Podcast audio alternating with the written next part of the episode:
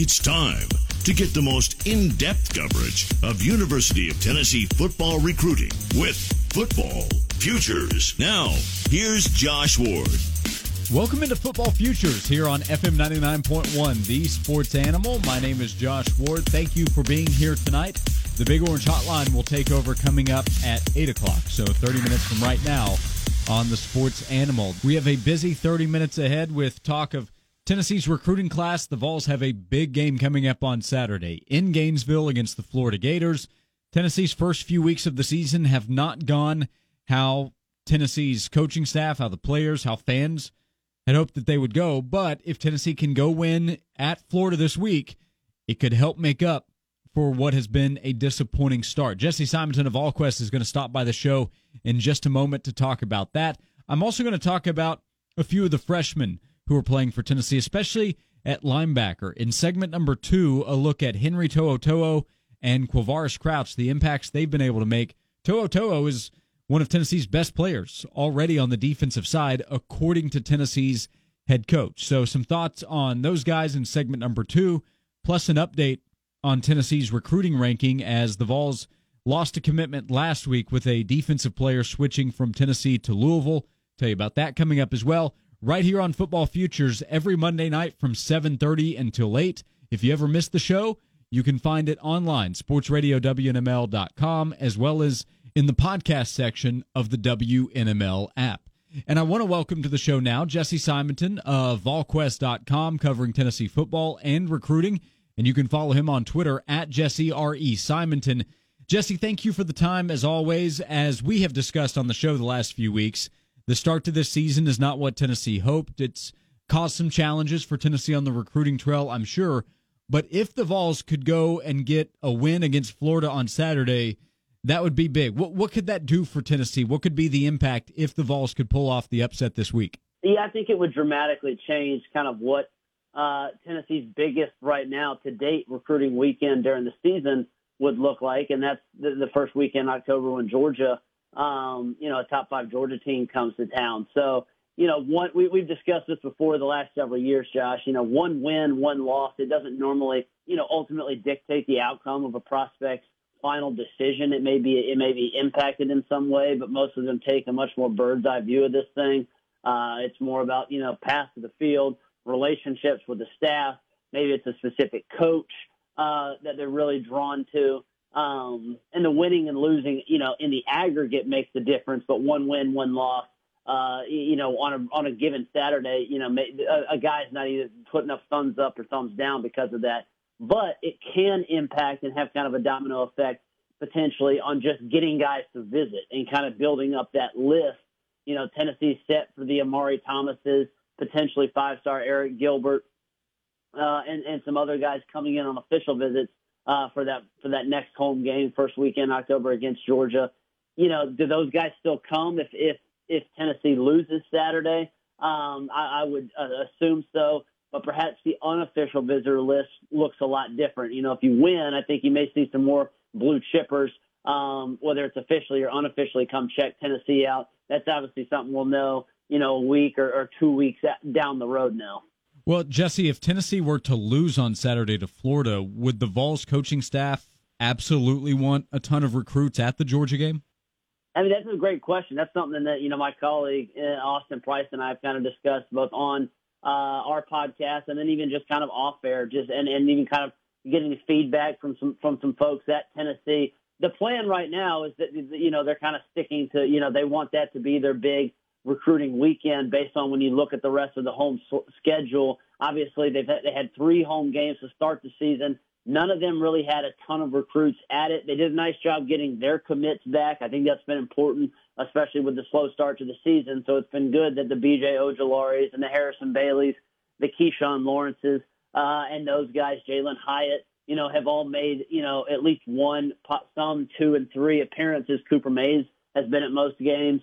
So that's been good, but they haven't gotten a lot of unofficial visitors. You know, it's outside of Tyler Baron and Jay Hardy, two guys who are actually on official visits this past weekend elsewhere. They haven't gotten a lot of other, you know, big time targets, whether it's even Omari Thomas or Bryson Eason in state or guys like Arik Gilbert and others out of state, you know, the big five stars that they're chasing. So I do think that that list could potentially be dictated by the outcome Saturday. But right now, as we sit, you know, a week out from the Florida game, the plan still is for that Georgia game to be kind of like, you know, the, the, their biggest recruiting weekend of the, uh, of the 2019 calendar. Yeah, and uh, Jesse Simonton, VolQuest.com. Tennessee's coaching staff has to plan for all scenarios. They're planning to win the game. So when I bring up Tennessee losing to Florida, Tennessee's coaching staff is, of course, hoping to go get right. a win and then sell that on the recruiting trail. But uh, of course, we bring up all different scenarios that could occur. Absolutely, absolutely. Uh, yeah, I mean that, that's exactly right. I mean, there's a guy like if Tennessee wins, there's a guy like Rakim Jarrett who's already taken an official visit, continues to flirt with the Vols, but Tennessee, you know, perhaps has lost a little bit of luster there with the LSU five-star wideout commit, both because of its start to its season and the fact that you know, I mean, LSU and this new offense has really, I mean, it's become an attractive, you know, target for receivers if they're going to continue to kind of throw the ball the way they did against Texas. They had three 100-yard um, receivers in the same game for the first time ever. So, you know, but if if, if Tennessee's able to kind of beat the Gators and, and kind of a, as a two touchdown or or 13 point underdog, does that kind of get you know his attention again? Would he possibly come down for a big home game? Uh, what about a guy um, like Kendall Dennis, who, who's kind of a, a cornerback Tennessee's been off and on with um, from down in the Lakeland area. They're still maybe looking for a cornerback um, spot. Could he, you know, potentially pencil in a visit that weekend? All that's obviously TBD, you know, depending on the outcome, you know, in, in six days in Gainesville. Sure, and uh, with Tennessee recruiting in the defensive backfield, Lovey Jenkins did announce his switch from Tennessee to Louisville last week. Thoughts on that news, and then how that affects Tennessee's pursuit of uh, players in the defensive backfield? Yeah, so with Lovey decommitting, I mean, it, you know, it, it, I think it made it all the more likely that Tennessee will absolutely add another defensive back in this class. The question is just, you know, who and, and where will it come from? I, I mentioned Kendall Dennis. The Vols kind of get back involved with a guy like Joel Williams, who they've been kind of hot and cold on? Um, he's the four star out of Baton Rouge who was committed to Florida, decommitted because Tennessee and Alabama had kind of gotten on him hard this summer. And he kind of slowed the roll. Maybe Houston's a bigger factor there. We'll see. But I do think that Tennessee's going to add another cornerback. Jenkins' decommitment was not a huge shock, but I think the timing was a bit of a surprise. I think some of the staff um, at Tennessee was a little bit little, was a little bit split on him. Some really liked his versatility and speed. He absolutely is a kid that can run. Is a little smaller, but you know I think he may grow into actually being a, a you know nickel or safety, while others were not really sure of, of how he kind of fit in the scheme. So you know he was getting more love from Satterfield and, and the Louisville staff, and so good for him. You know we'll see if he even sticks. You know he possibly this that may not be his final decision. We'll see. But I I think that you know the fact that he did back off flipped immediately. Tennessee was already kind of looking at another guy because of Antonio Johnson, the safety who had decommitted um, and is likely headed to Texas A&M that they were they were probably going to add another defensive back, Josh. I think this move kind of all but sealed it. The question is now, you know, who becomes that number one guy? Yeah, that makes sense. Uh, talking to Jesse Simonton of VolQuest.com, and you mentioned earlier keeping the rest of the staff, uh, the, or the staff being able to keep the rest of the class intact, uh, and several of those guys at uh, Marietta High School. You have Harrison Bailey. BJ Ojulari, Tennessee pursuing Arik Gilbert. So, as you look at how the class has performed to this point, what stands out, and, and if you want to start at Marietta High School there in Georgia? Yeah, I mean Bailey had come into the weekend as you know he'd been a rock star for three weeks. I think it had ten or eleven touchdowns and just one turnover. Um, Ojulari, who's playing both ways, you know, some right tackle. Also, uh, obviously that you know Marietta's big edge rusher had had had a nice start too, and then they got you know they got kind of punched in the mouth on on Friday night against a Grayson team who that's where Wanya Morris came from. That's where Owen Pappoe, who's at Auburn, the five-star linebacker, Tennessee, was heavily involved with a year ago. A lot of D1 guys the last two or three years have kind of graduated from Grayson. They have kind of rebuilt that program. They're a young team, a lot of 21s. They do have a running back that's going to Clemson. He was actually hurt on Friday night, but they stunned Marietta, which was which was going into Friday night the number one ranked team in the state of Georgia. Bailey had a rough rough evening. They kind of did a lot of drop coverage. He threw four interceptions um, had just 200 yards passing. Fully would expect him to bounce back, but it does just kind of put in perspective that a lot of Tennessee fans are very excited about Harrison Bailey, uh, and with good reason. I mean, he's considered one of the better prep quarterbacks in this country. But with that, you're still going to have some growing pains, and there's going to be weekends like he had uh, on Friday night, which is a tough night. Another guy though who continues to just kind of make plays He's not one of Tennessee's highest rated commits, but Jimmy Calloway, another Peach State guy, plays both ways. You know, he plays a little bit of quarterback, also plays, uh, you know, he basically plays three positions for his team at, at Morrow High School. I think he caught like a 70 yard touchdown, also had a couple Wildcat rushing touchdowns, threw for a score. He, he's kind of the do everything uh, offense for him. He was the guy, Josh, that when Tennessee recruited him and then got his commitment, they were looking at him hard as kind of a cornerback, which is part of the reason why they weren't so sure. You know, when Antonio Johnson decommitted, even a little bit before that, which side of the ball is Jimmy Calloway going to play on? He still technically rec- has been recruited as an athlete, but he wants to play receiver. The staff has been very impressed with kind of his first month of the season as kind of a slot playmaking guy. He kind of has that wiggle and jitterbug ness that really Tennessee doesn't have on this current roster in terms of, you know, when you look at the receiving corps is nice, but they're all kind of built like power forwards. Can they get maybe, you know, one of those little shooting guards or point guards that you can kind of move around and do some fun stuff with. So Jimmy Calloway is off to a nice, really nice start to his senior season. Yeah, Tennessee could use a little get it and go uh, in the offense added in at least. I'd say moving forward as they have some guys to replace at receiver next year. Hey, uh, Jesse, one more thing and I'll get you out of here. Jesse Simonton, VolQuest.com. We did see the the two backup quarterbacks this past week in a, a true and redshirt freshman and Maurer and Shrout. Thoughts on on their debut as, of course, the quarterback position has gotten a lot of attention the last couple of weeks. Yeah, and I mean, I wrote a big story on VolQuest uh, um, almost a little uh, about a week ago. Kind of, it was titled, you know, "What's Wrong with Jarrett Guarantano," and it kind of outlined um, using a lot of the data that's available out there with Pro Football Focus, some of the other advanced analytics. Some, just talking to some folks, you know, he was a guy that had been so good at throwing off play action throughout his career. Was also very risk averse for the first couple seasons. You know, Jarrett has his limitations, but his strengths were fairly obvious, and he had taken such a regression and stepped back those first two weeks.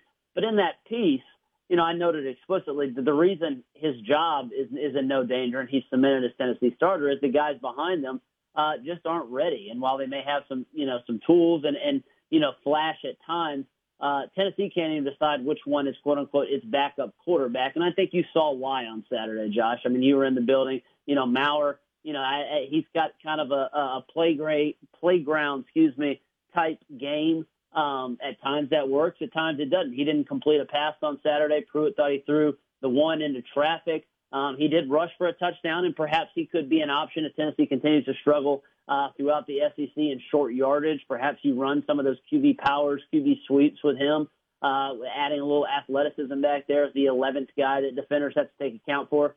Shrout is a guy that has a lot of arm talent, um, but just hasn't played a lot of football and and you know has a has a propensity to throw it to the other team. His first pass, you know, Brandon Kennedy got away with one of the most obvious holds you ever call. It ended up actually saving Tennessee uh, because the guy, even though he got away with it, the guy ended up hitting Shrout late that caused in that negated the interception. But I think Shrout was just three of nine. Um, you know, twenty. So Tennessee, those two guys are simply not ready, and and that's why uh, Tennessee has gone after, you know, a quarterback and multiple quarterbacks um, in this 20, uh, 20 class. And that's why Jarrett Guarantano um, is in no danger of losing his job. Whatever funk he was in, he seemed, he obviously performed better um, against Chattanooga. It's, a, it's going to be a big question. Tennessee needs him to kind of continue that that play that he showcased Saturday compared to the first two weeks of the season if they want to go into Gainesville and upset Florida. Yeah, I agree with all of that on the quarterback position. I uh, I read that piece uh, last week that Jesse put together. I recommend you check it out, volquest.com on uh, what was going on with Jarrett Guarantano those first two weeks of the season for Tennessee. Football coverage, recruiting coverage, VolQuest.com. Follow Jesse on Twitter at Jesse R.E. Simonton. Jesse, good information as always. Really appreciate the time. I'll talk to you again soon. Absolutely. Thanks for having me, Josh. Jesse Simonton of VolQuest.com right here on Football Futures. Coming up next, a look at the impact of linebacker Henry To'oTo'o.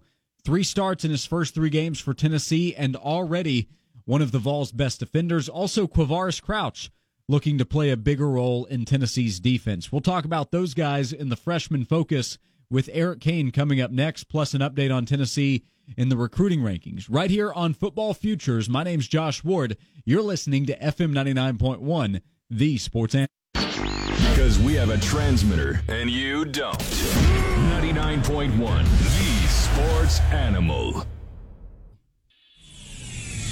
Checking in with Tennessee football commitments and prospects. It's Football Futures with Josh Ward.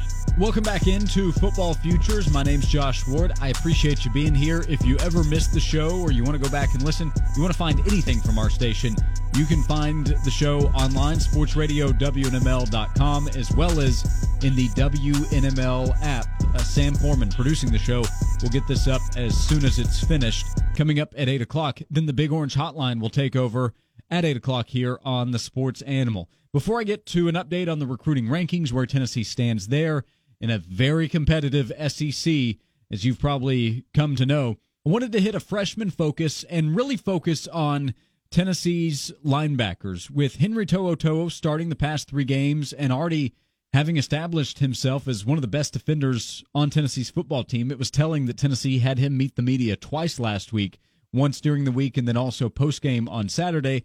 And then Quavaris Crouch is a guy that is starting to get more opportunity at outside linebacker and defensive end, really going after the quarterback for Tennessee. Both guys were very highly touted four star, five star recruits through the recruiting process and were big wins for Tennessee on the recruiting trail.